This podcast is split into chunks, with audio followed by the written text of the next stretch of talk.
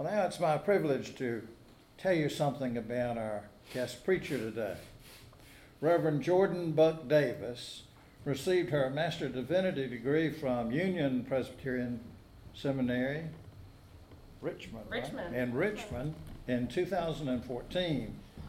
She devoted much of her time at Union to finding ways to strengthen the Union community through fellowship and worship. Her college degrees, and you notice that's a plural, degrees are a Bachelor of Music Performance and a Bachelor in Music Education, both from the University of North Carolina at Greensboro, where my own sweetie got her degree.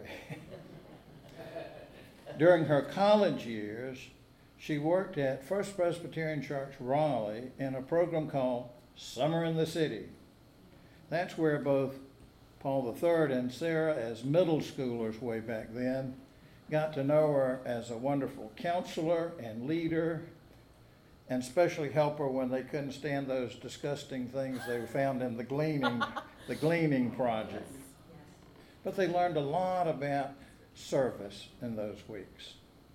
I got to know Jordan better as she made her journey to ordination under care of New Hope Presbytery's uh, Committee on Preparation for Ministry. Jordan lives in Durham with her husband Mark. There are three fish and a cat, which apparently you keep very separate. she serves as a church relation officer for Union Seminary. Those who those of us who follow her on Facebook know that she is an active advocate for the seminary and that she is a preacher much in demand. I made this reservation months and months and months ago when we thought graduation was going to be today. And uh, fortunately, Barton said, Oh, no, this year we're doing it on Saturday, so we get to be here and, and hear you as well. The other thing I will leave with you as a special present on this occasion is something you can open later. Let us pray for illumination.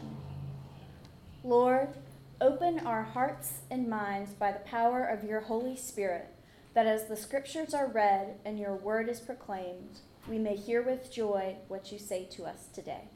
Amen. Our first reading is Psalm 97. The Lord is king. Let the earth rejoice. Let the many coastlands be glad. Clouds and thick darkness are all around him. Righteousness and justice are the foundation of his throne. Fire goes before him and consumes his adversaries on every side. His lightnings light up the world. The earth sees and trembles. The mountains melt like wax before the Lord, before the Lord of all the earth. The heavens proclaim his righteousness, and all the peoples behold his glory. All worshippers of images are put to shame, those who make their boasts in worthless idols. All gods bow down before him. Zion hears and is glad, and the towns of Judah rejoice because of your judgments, O God. For you, O Lord, are most high over all the earth. You are exalted far above all gods. The Lord loves those who hate evil. He guards the lives of his faithful. He rescues them from the hand of the wicked. Light dawns for the righteous, and joy for the upright in heart. Rejoice in the Lord, O you righteous, and give thanks to his holy name. This is the word of the Lord. God. Our second reading this morning is going to be adjusted just a hair from what's in the bulletin. Rather than cutting out verses, I'm just going to read straight through Revelation chapter 22, verses 12 through 21. And what I will be reading this morning comes from the Common English Bible, which has become one of my favorite translations. And I invite you to read along in NRSV or whatever you have with you It says, Look, I am coming soon. My reward is with me to repay all people as their actions deserve. I am the Alpha and the Omega, the first and the last, the beginning and the end. Favored are those who wash their robes so that they may have the right of access to the tree of life and may enter the city by the gates. Outside are the dogs, the drug users and spellcasters, those who commit sexual immorality, the murderers, the idolaters, and all who love and practice deception. I, Jesus, have sent my angel to bear witness to all of you about these things for the churches. I am the root and the descendant of David, the bright morning star. The Spirit and the bride say, Come. Let the one who hears say, Come. And let the one who is thirsty come. Let the one who wishes to receive life giving water as a gift. Now I bear witness to everyone who hears the words of the prophecy contained in this scroll. If anyone adds to them, God will add to that person the plagues that are written in this scroll. If anyone takes away from the words of the scroll as prophecy, God will take away that person's share in the tree of life and the holy city, which are described in this scroll. The one who bears witness to these things says, Yes, I am coming soon. Amen. Come, Lord Jesus. The grace of the Lord be with all. And this is the word of the Lord. I am very excited to be here today, especially on Mother's Day, because as Paul said, I did see Sarah and Paul go through middle school. And hearing of Paul's graduation and hearing Sarah read scripture, I feel like a proud mother right now. It is quite scary sometimes. I found out that several of the children that went through Summer in the City have not, they're not only graduating, but they have graduated from college. Um, and considering I was in college at the time, it makes me feel a little older. But it is great to be here and finally worship with you after following Dr. Rowland's post on Facebook and to tell you a little bit about Union as well as share the Word of God. If you don't know about Union Presbyterian Seminary, we are located in Richmond, Virginia, in Charlotte, North Carolina, and online with, through our extended campus program.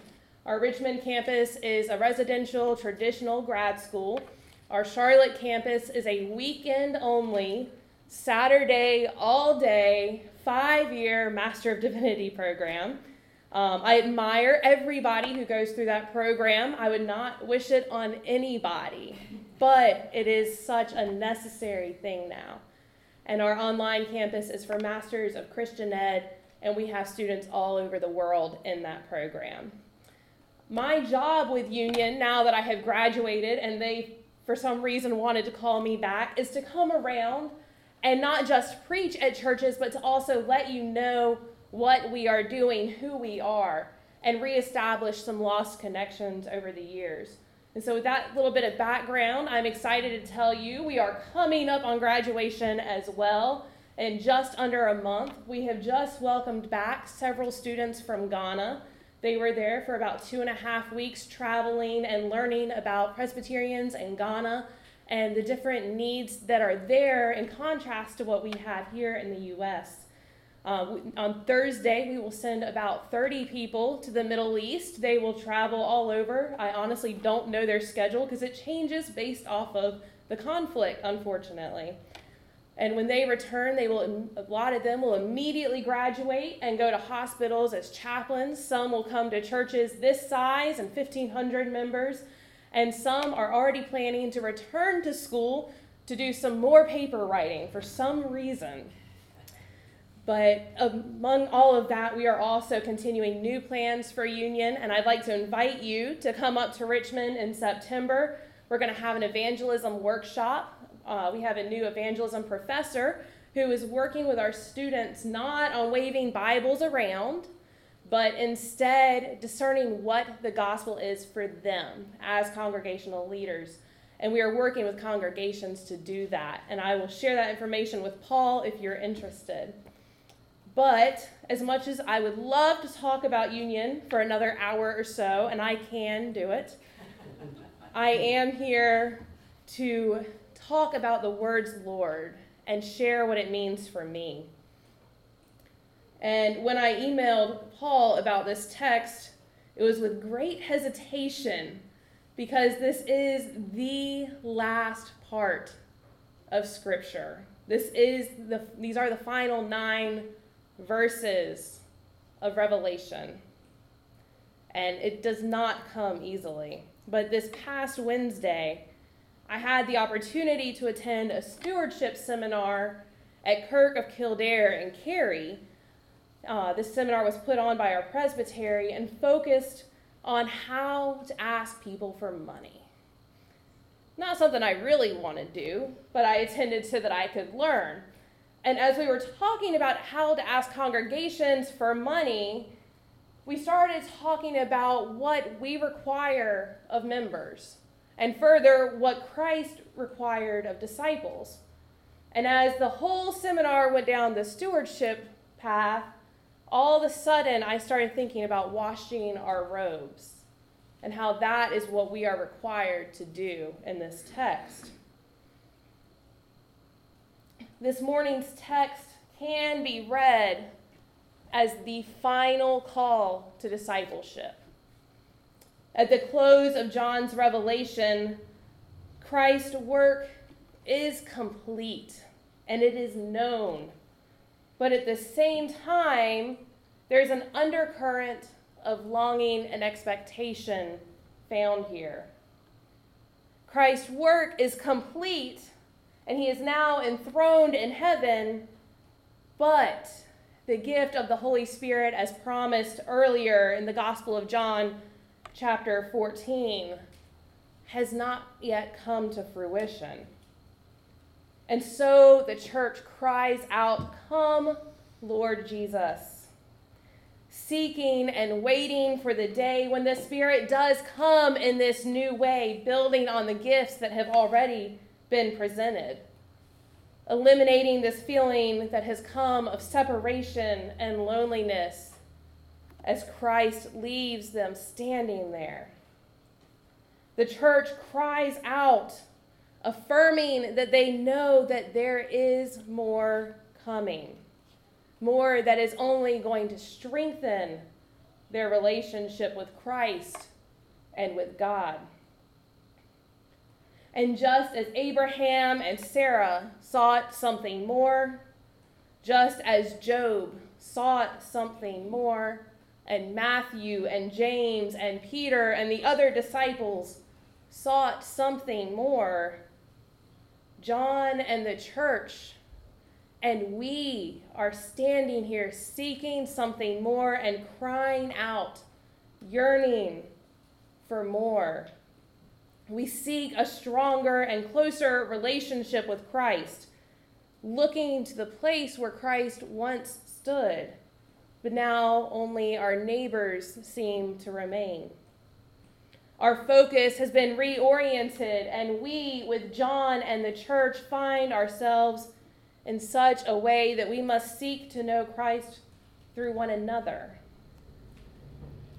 As someone who hates doing laundry, to the extent I have just left three baskets of laundry for my husband to fold for me this week, this text is very frustrating for me. If this is taken literally, I stand no chance at getting through the gates if folding is required. Thankfully, though, this is not what Christ means. Instead, he means that not a single person has come to this moment in their life without some mark, some smudge or snag that has happened through our relationships with one another, and sometimes through a lack of relationship with Christ and with God. However, Christ is reminding us that as we wash our robes, as we follow God's commandments, as we live with one another in community, as we follow all of Christ's teachings, our robes will become clean. These snags and these mars will no longer matter, for they will be washed away. our incomplete and fault filled selves will be welcomed through the gates of New Jerusalem, and we will receive eternal refreshment from the living water. And this is where our final call to discipleship lies. As we are called to wash our robes, to live in the way that Christ taught, rather than the way of the dogs and drug users and murderers, among others listed in verse 15, we are called to not only look at our own lives, but also at the lives around us. We are called to reach out and to live with one another. We are called to act in our waiting. Just as we cry out to Christ to come, so too does Christ call to each one of us to come to Him with our life. Christ is the root and the descendant of David and the bright morning star.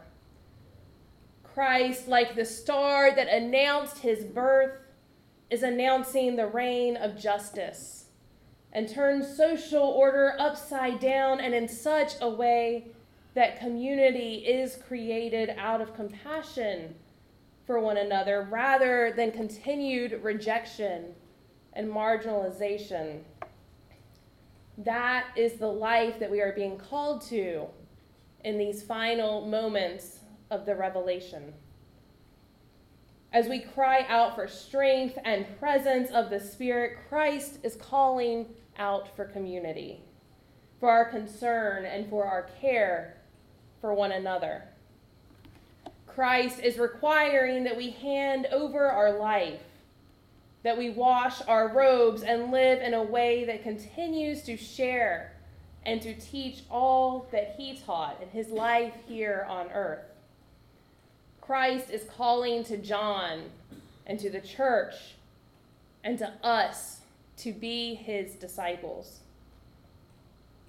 What I think is the most important part of this call, though, is that nowhere in this text are we told that anybody is left out of the call. No one is turned away.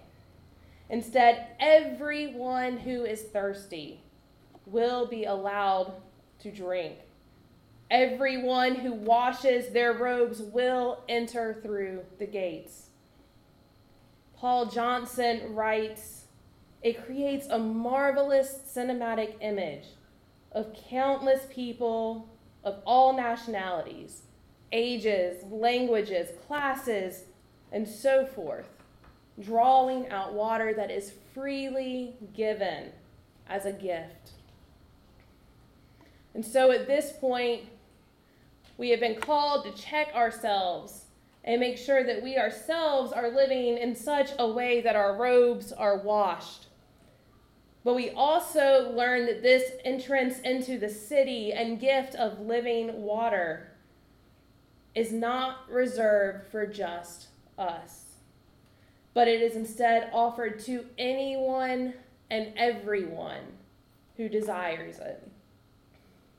In his commentary on Revelation, New Testament scholar and the president of Union Presbyterian Seminary, Brian Blount, explains that the bride referenced in Scripture is, in fact, the New Jerusalem, inviting all of her nations to come through her gates.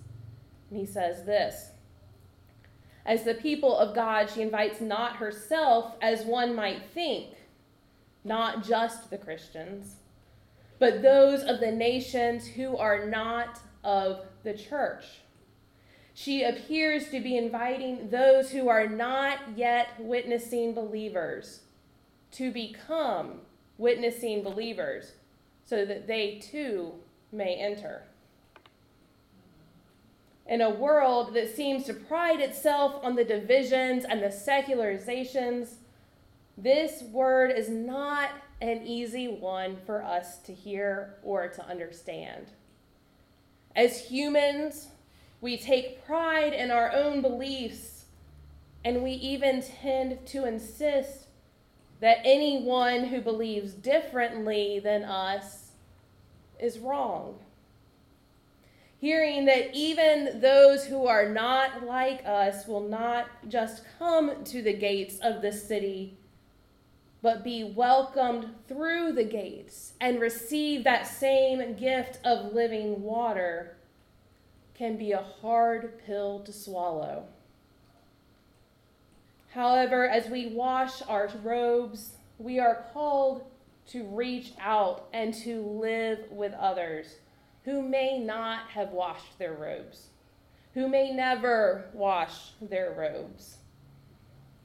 We are told that even those who live a life contrast to Christ's teachings, but do turn to Christ, even if at the end of life, we'll be welcomed through those same gates.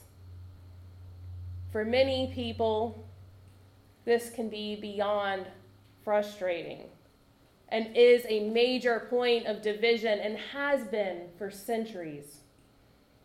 However, as Brian Blount addresses how one comes to the gate, he says, What do they need to do to be able to come? They must become like those who invite them. They must hear. They must witness to the lordship of God and of Christ. They must become like those who invite them. We are the ones that are called to invite them. But before we are able to do that, we in turn must become like the one who invited us. And that one is Christ. We do not become like our neighbor, and they do not become like us. But we all wash our robes and become like Christ before we enter in the new city of Jerusalem. In his own closing to the epilogue of Revelation, Brian Blount writes In a world where many human and even satanic forces seem to be in control, God and the Lamb reign as Lord. No matter how powerful any country or force becomes, no matter how vast the reach of its military, political, and economic empire, God and the Lamb still reign as Lord. Those who believe in that lordship must continue to witness in word and in action to the lordship of God and the Lamb. They must do so because the Christ who is Lord, the Christ who is faithful and true, has promised that he is coming and soon.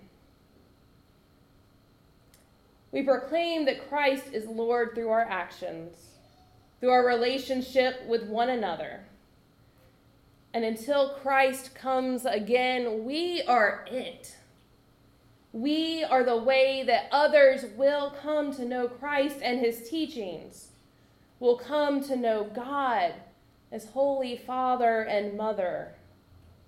We are the vessels that the Spirit will and does work through.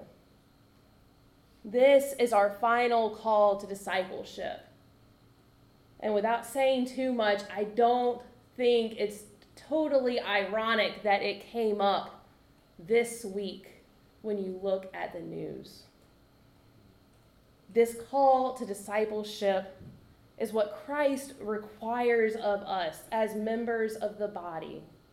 This is what we are required of as members of the church to live in community with one another, sharing God's love and grace with all, whether we agree or not.